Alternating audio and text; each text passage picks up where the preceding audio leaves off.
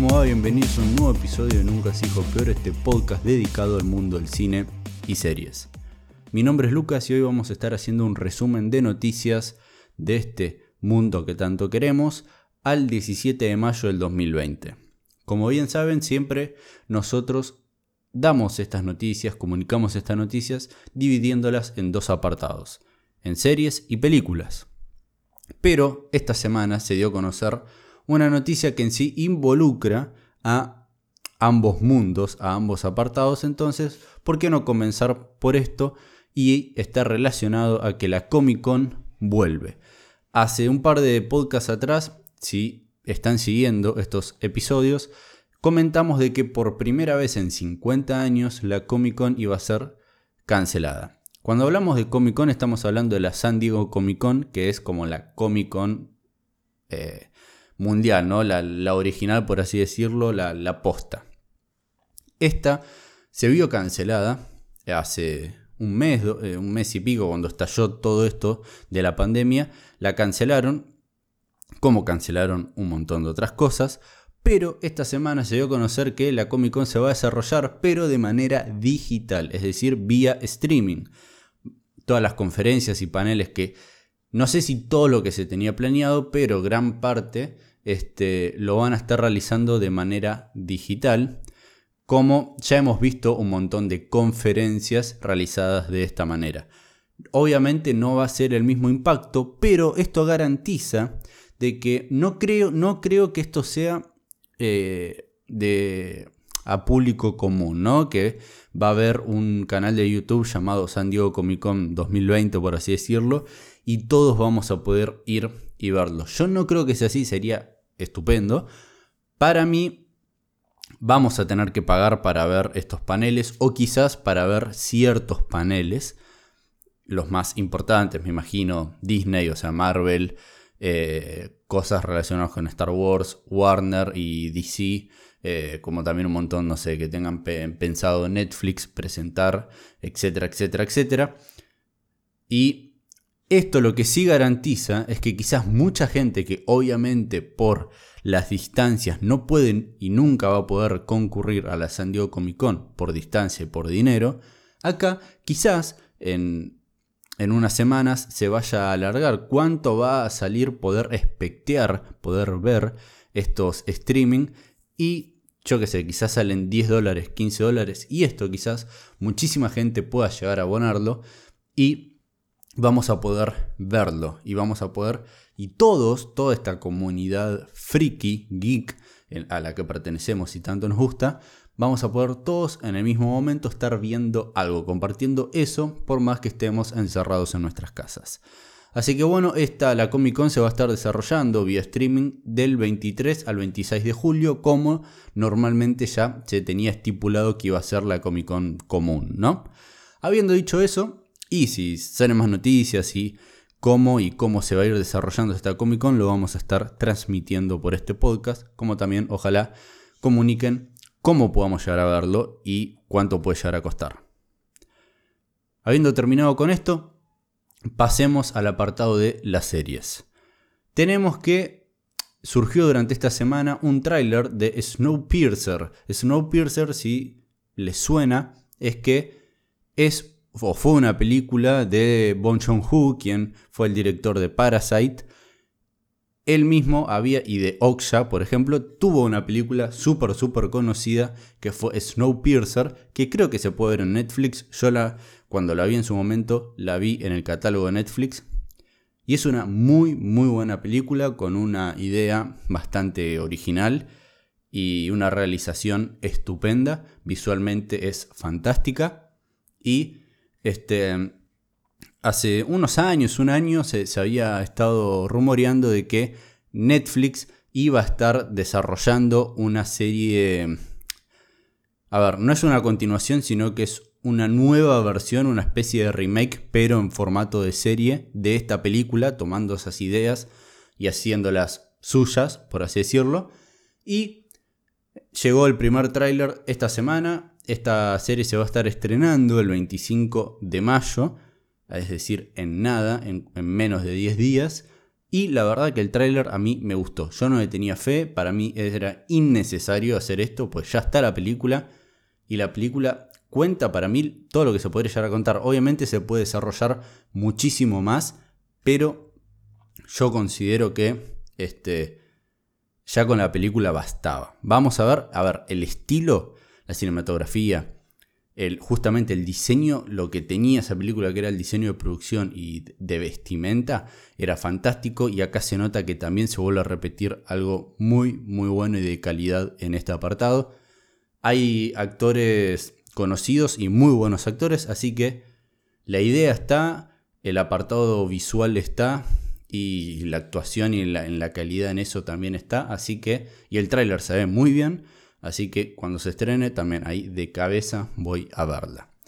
Tenemos un tráiler de, de una película argentina original de Netflix que se llama La Corazonada. La Corazonada. Estos son de los mismos creadores de la película Perdida.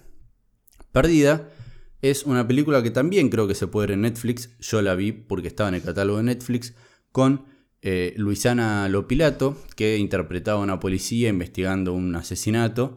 Y en esta película ocurre exactamente lo mismo, también con Luisana Lopilato. Es una película que se va a estar estrenando el 28 de mayo. Lo bueno es que tiene a Joaquín Furriel, que es un muy buen actor. Y el tráiler a mí no me llamó para nada, porque además yo dije, para, la protagonista es Luisana Lopilato, otra vez haciendo policía, y después cuando me enteré que era de los mismos creadores dije, esto no tiene sentido. Pero yo qué sé, es una película argentina, va a estar en Netflix el 28 de mayo, quizás la vea y haga una review. Después tenemos que la serie de Swamp Thing es una película que pertenecía al DC Universe en Estados Unidos. DC hace dos años largó una plataforma de streaming únicamente destinada para todo lo que es contenido de DC.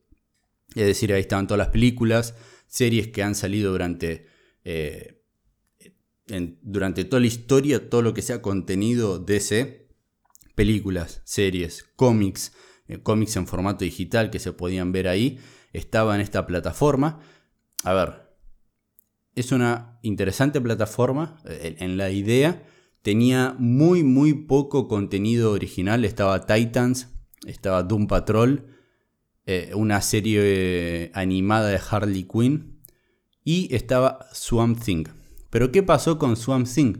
Se estrena el primer episodio en esta plataforma y luego el estreno del primer episodio, que a muchísima gente le gustó, sale la noticia de que DC Universe cancela Swamp Thing. Es decir, que hicieron una temporada y es más, no la, no la terminaron como lo hubiesen querido terminar y ya sale que en el momento que se estrena el primer episodio ya no va a haber más que lo que lo que se hizo. Entonces, eso también, ¿cómo ayudas al espectador, a nosotros, que estamos expectantes quizás por este contenido y que encima nos gustó el primer episodio? Ya terminamos de ver el primero y sabemos que no va a haber más de esta historia. Y que además, a ver, no, no pudieron cerrar la trama y la temporada como les hubiese gustado. ¿Por qué vamos a seguir mirando? Yo no vi esta, esta temporada, esta, esta serie, ni siquiera vi ese primer episodio que dijeron que es muy bueno, pero dicen que igual la temporada está muy bien, es muy entretenida, está muy bien lograda la historia y la serie en sí, y llama la atención que se haya cancelado. Ahora, ¿qué es la noticia que, que voy a comentar? No, no es que va a haber una segunda temporada, pero la cadena CW, que es la cadena que desarrolla todo el mundo conocido como, o todo el universo conocido como el Arrowverso, donde está Arrow, The Flash, Supergirl, Batwoman, eh, Legends of Tomorrow, todas esas, todas esas series pertenecen a la cadena de CW y salió la noticia de que esta cadena compra como el derecho o hubo un contrato firmado entre DC Universe y esta cadena para que transmitan la primera temporada de Swamp Thing. ¿Qué es lo, bueno que puede llegar a pasar con esto? Es que la, tenga muy buena audiencia, esto genere más repercusión y quién sabe, quizás o la CW hable con DC Universe para, entre ellos, eh, producir y desarrollar una, una, segunda temporada exclusivamente para la CW. O no sé, quizás eh, DC Universe se da cuenta, o, o, sea, Warner se da cuenta que está teniendo mucha audiencia, la saca de la CW y dice, vamos a hacer una nueva temporada para HBO Max. Que como bien saben todos, todo lo que sea Warner, todo lo que sea DC Universe, etc., va a estar yendo y encaminándose y metiéndose en el nuevo, en la nueva plataforma de streaming de HBO que se va a llamar y se llama HBO Max, que se va a estrenar en menos de un mes, me parece. Con respecto a los fans de Star Trek, no sé si ustedes están viendo la serie, la nueva serie Star Trek Discovery, es una serie, a ver, yo no sé absolutamente nada de Star Trek, lo único que tengo visto son las películas nuevas de JJ Abrams y tengo entendido que a los fans, a los fans fans de Star Trek, mucho esto no le gustó, esta nueva adaptación. A mí me gustaron, pero bueno, o sea, no soy un fan de Star Trek, no sé realmente lo que es Star Trek, no sé si lo que vi con JJ Abrams era Star Trek, pero también hay muchos fans que están en, este, mm, o tienen a ver, como... A ver, eh, la audiencia está media... Está, es, variada, ¿no? Su, opinión en relación a estas nuevas series que hay de Star Trek, que es Star Trek Discovery y Star Trek Picard, basadas en un personaje bastante importante y central de, creo que era de las películas o de Star Trek La Nueva Generación, en donde el profesor X este, en X-Men, el que, nosotros conocemos ahora, se me fue el nombre del actor. Bueno, este, también él, mucho antes de ser profesor X, era Picard, que pertenecía este, al, a este universo de Star Trek, que no me acuerdo si Star Trek The New Generation era una serie que después hizo película o, o simplemente era una saga de películas, esto no tengo ni idea, pero bueno esta cadena que está desarrollando las nuevas series de Star Trek, Star Trek Discovery y Star Trek Picard, dijeron que van a hacer un spin-off de un personaje o de unos personajes que aparecen en la serie Star Trek Discovery con el capitán Pike. El spin-off va a estar centrado en este capitán Pike y la serie se va a llamar Star Trek Strange New Worlds Así que si ustedes son fans de Star Trek, les está gustando este nuevo universo que se está armando con este nuevo contenido que hay, saben, ahora saben que va a haber un spin-off con el Capitán Pike llamado Star Trek Strange New Worlds. Después tenemos que Disney Plus está preparando una serie sobre los libros de Rick Riordan, que él es el autor de la saga Percy Jackson. Antes, estos libros pudimos ver una adaptación en el cine en formato cinematográfico con Percy Jackson y El ladrón del rayo y Percy Jackson El mar de los muertos. Yo recuerdo haber visto El ladrón del rayo en su momento. No me había parecido la gran cosa, era en ese momento donde, a ver, estaba terminando ya todo lo que fue toda la saga de Harry Potter y con eso surgió Twilight, después los Juegos del Hambre y a partir de ahí es que todos los estudios comenzaron a ver eh, millones de autores y libros y sagas eh, de adolescentes para llevar a, la pantalla por el increíble éxito de Harry Potter. Y bueno, esto se quiso hacer con Percy Jackson, creo que fue en Fox. Fox fue quien adquirió los derechos de la saga de este autor. Y la verdad que no le fue muy bien este, en esta adaptación. Así que Disney Plus, ahora que Disney compró Fox, es decir, que ahora los derechos de Fox que haya comprado en su momento son de Disney, Disney dice vamos a hacer una serie de estos libros para nuestra nueva plataforma de streaming. Dicen, eh, según las noticias, es que cada libro, son cinco libros en esta saga de Percy Jackson, cada libro va a ser una temporada, así que por lo menos ellos ya están pensando en cinco temporadas. Después tenemos que ya en Netflix está la serie White Lines, que es del creador de La Casa de Papel. Esta serie se estrenó el viernes pasado, me parece, y dice que esta historia, el, creador de La Casa Papel, dice que la historia está concebida como para tener al menos tres temporadas. Así que si ustedes ya están con esta, con esta serie, sepan que es muy probable que hayan dos temporadas más.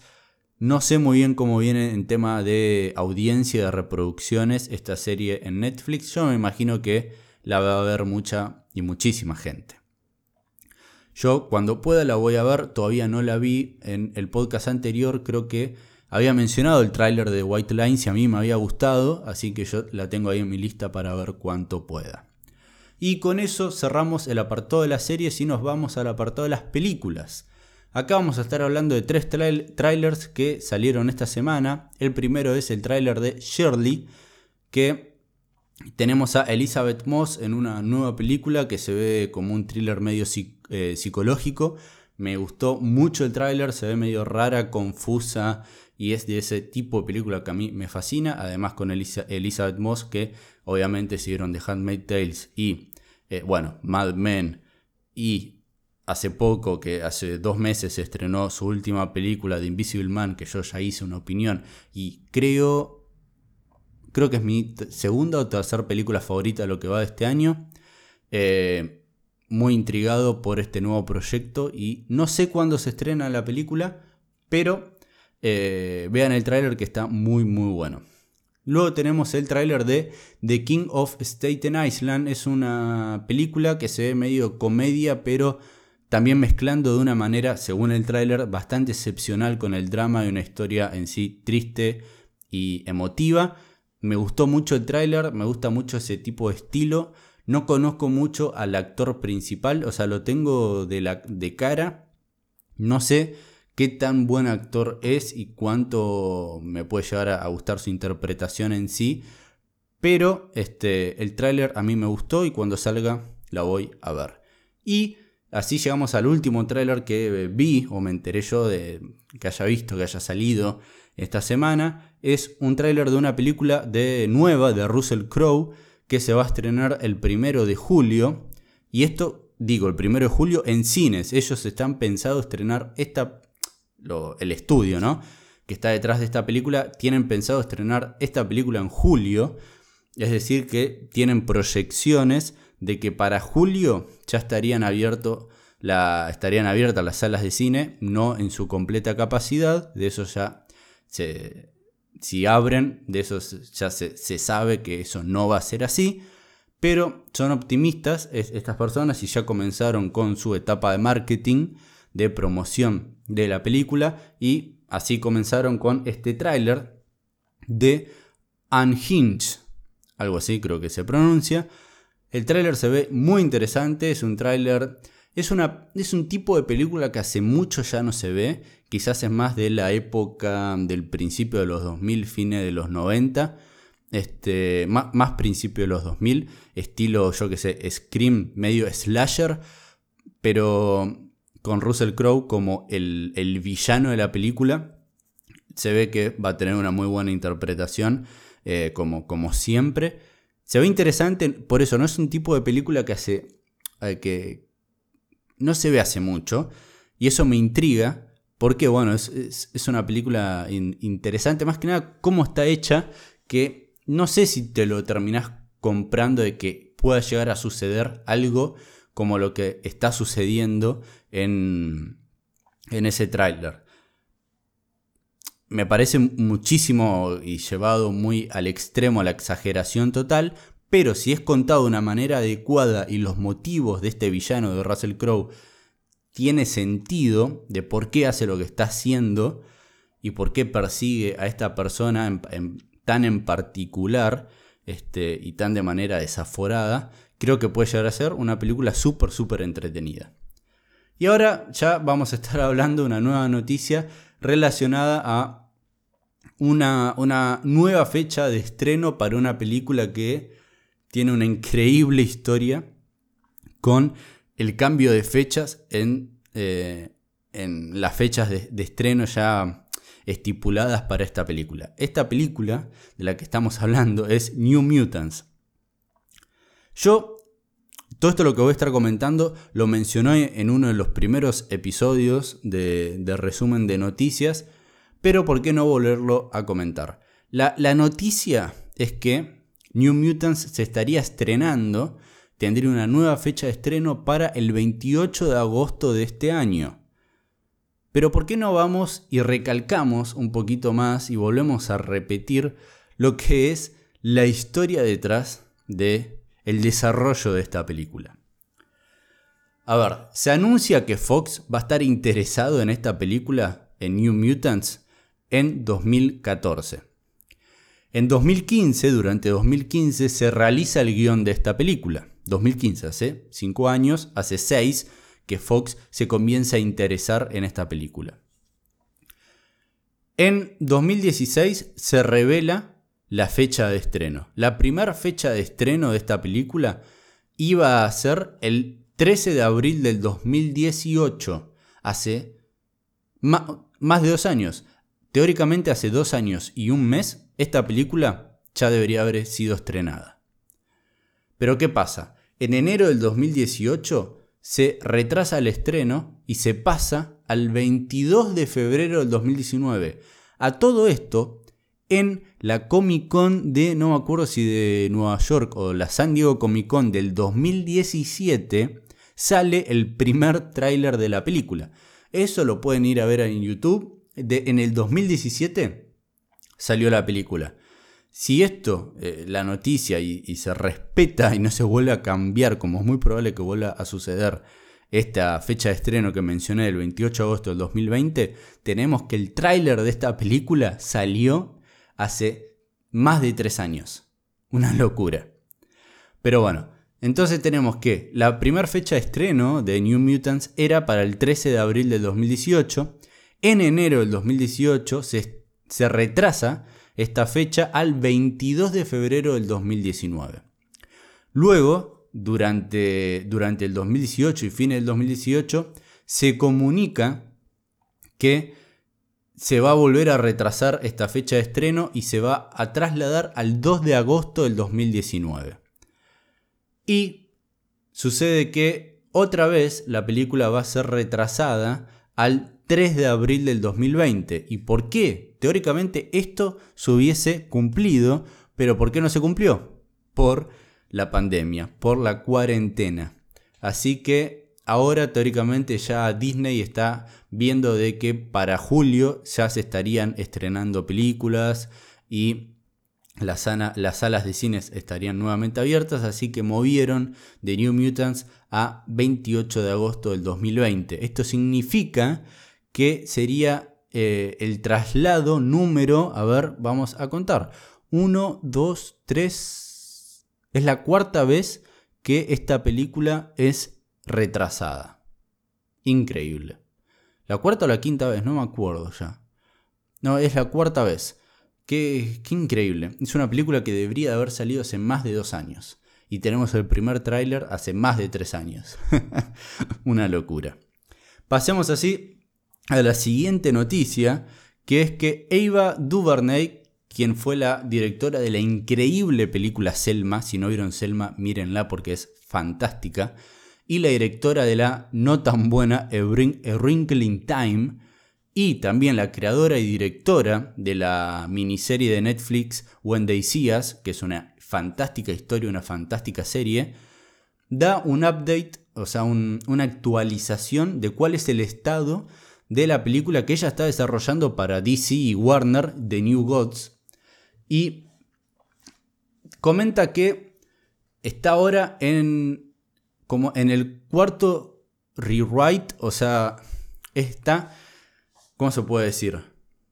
Ella ya realizó el guion y lo está no es que lo está reescribiendo, sino que está haciéndole Está en la cuarta corrección, está. Está en la cuarta etapa de corrección de su guion de New Gods. Y bueno, esto, esto puede llegar a significar muchísimas cosas. No quiere decir que la película se va a desarrollar, pero sí que esta mujer está trabajando bastante duro en, este, en este guion, está tratando de pulirlo al máximo, ya está en su cuarto, en su cuarta corrección y no sé, es esperar a que Warner apruebe, que les guste el guion así como, como está, o seguirán trabajando en él, o ya está, abandonarán el proyecto, pero es esperar a que Warner lo pruebe, se fije una, fecha de estreno y que se comience ya la, la producción y la postproducción. Próxima noticia tenemos que Luca Guadagnino, quien fue el director de la increíble película Call Me By Your Name, fantástica película, él fue nominado a Mejor Director, película nominada a Mejor, a mejor Película, Timothée Chalamet fue nominado mejor, a Mejor Actor, y también fue el director del remake de Suspiria, una, la película original creo que es de Darío Argento, no es una película que yo vi, sé que está en Amazon Prime y la voy a ver cuando, o sea, ambas películas están en Amazon Prime, así que cuando pueda voy a ver las dos. Dicen que es un muy buen remake, el de Luca Guadagnino, pero ¿cuál es la noticia en sí? Es que él, se, confirmó que él va a ser el director de la remake de Scarface. Es decir, que también se estaría confirmando que se va a realizar un remake de Scarface. Scarface no es una película que yo haya visto de manera completa. Es una película que cuando era chico la pasaban siempre en la tele y veía partes, y, pero nunca, nunca la vi completa. Sé que la tengo que ver, es un gran pendiente, Así que cuando pueda la voy a estar viendo. Creo que es una película larga y eso también afecta a mi visionado. O sea, prefiero ver películas de hora 40 a 2 horas eh, por, el, por el tiempo que, manejo y no, no a veces tengo el, tiempo como para ver una película de 2 horas 40 a 3 horas y pico. Como hay un montón que no vi por exactamente eso y que son un clásico. Pasando a la siguiente noticia, tenemos que Artemis Fowl, que era una película eh, que iba a ser estrenada en cine, basada también en eh, novelas eh, de, una saga, también denominada Artemis Fowl, de, un chico y para adolescentes, de, este, estas típicas películas o, sagas de aventuras. es una película que está dirigida por Kenneth Branagh, quien dirigió, por ejemplo, la primera película de Thor o La Cenicienta o Murder in the Orient Express, este, y basada en, esto, en, en los libros de Ion Colfer, si es que así se pronuncia su nombre, y cuenta en su reparto con Colin Farrell, Judy Dench y Josh Gad. Se estaría estrenando esta película, esto es algo que también comenté en podcasts anteriores, que se iba a estar estrenando en la plataforma de streaming. Hace como un año vimos el primer teaser trailer de Artemis Fowl. Hace unos meses, hace unos 5 meses vimos el primer full trailer. Se veía bien, los efectos visuales no me impactaron y no, no me gustaron del todo. Y es una historia, es una típica historia de aventuras donde eh, siempre hay un héroe o hay un elegido o algo que va a ser el que termina salvando absolutamente todo y que es es un desconocido y, se termina metiendo en un universo completamente nuevo y fantástico, este, eh, que está en sí como en paralelo a lo que es el, mundo real. Estoy escribiendo un montón de películas y de cuentos y libros que manejan este, este plot. Y bueno, esta película es exactamente lo mismo. Y iba, como bien dije, a ser estrenada en los cines, pero por el tema de la, pandemia se retrasó todo esto, se dijo que se iba a estrenar en Disney Plus directamente porque además Disney Plus necesita contenido, es una plataforma muy nueva y salió que eh, Artemis Fall va a estar siendo estrenada en esta plataforma el 12 de junio de este año. Y así es como llegamos a la última, a la última noticia de este resumen de noticias que es una noticia muy interesante que, en la cual va a estar confirmando algo que estoy esperando hace mucho, desde que salió su película anterior. Y, pero también, a ver, también esta confirmación no, no tiene su desencanto.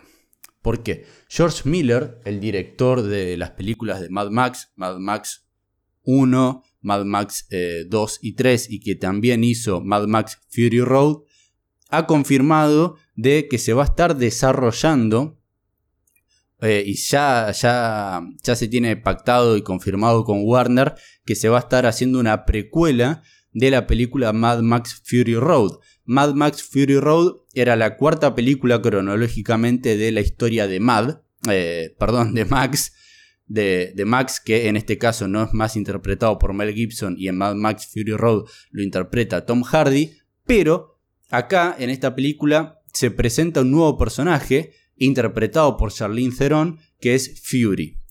¿Qué es lo que se estuvo hablando hace años de que George Miller tenía muchísimas ganas de hacer una película precuela contando los orígenes de este personaje, del personaje Fury? Bueno, el director confirma de que esta película es un hecho, se va a estar realizando y que se va a, contar una historia de origen con una Fury de 20 años. ¿Y esto qué quiere decir? Quiere decir que Charlene Theron no va a volver a, eh, prestar su, cuerpo, su, su, nivel actoral para interpretar a este personaje Fury. Dice que se estuvo pensando en rejuvenecerla con efectos visuales, pero que finalmente se decidió no hacerlo. Y con respecto a eso, este, George Miller dijo unas palabras, dice que durante mucho tiempo pensé que podríamos usar el CGI en Charlene Theron, pero no creo que estemos aún preparados para eso. A pesar de los valientes intentos en The, Irishman, creo que todavía es un territorio inexplorado. Está claro que a George Miller no le gustó mucho cómo quedaron, eh, cómo quedó visualmente esta película de Martin Scorsese rejuveneciendo a Robert De Niro, Al Pacino, este, y a los demás actores y que no se atreve o no se la va a jugar rejuveneciendo a Charlene Theron, cosa que a mí me parece bien. Es mejor contar con alguien, ah, o sea, una actriz que realmente tenga 20 años, que se pueda mover como una, también como una persona de 20 años y no como lo vimos a, a Robert De Niro actuando o viendo una cara de un Robert De Niro de 40 años, pero eh, moviéndose y un cuerpo de un hombre de 75. Así que bueno, lo, bueno es esto de que está confirmada la película en desarrollo de precuela y que va a contar los orígenes de Fury este, en este universo de Mad Max, pero lo malo es que no va a estar Charlize Theron como Fury en sí. Así que habiendo comentado eso, hemos finalizado con las noticias de este resumen de noticias al 17 de mayo del 2020. Muchísimas gracias por haber escuchado hasta este preciso momento. Y como bien saben me pueden seguir en Instagram en Nunca se dijo peor como también en YouTube. Y ahora hay un nuevo hay un canal de Discord en donde ustedes se pueden sumar y ahí podemos debatir, pueden poner sugerencias para, para, para el canal en sí, para este, la página de Instagram, darme recomendaciones para que haga opiniones, como dar recomendaciones a la comunidad que estemos creando en Discord. Eh, este, este link de Discord lo pueden encontrar a través de los videos en la descripción de los videos en YouTube. Así que súmense, eh, dejen sus comentarios en, en, la, en la sección de comentarios de las plataformas en donde se esté liberando este podcast, como también en YouTube y, por qué no, a través del canal de Discord si ustedes quieren sumarse. Así que muchísimas gracias por haber escuchado este, este preciso momento.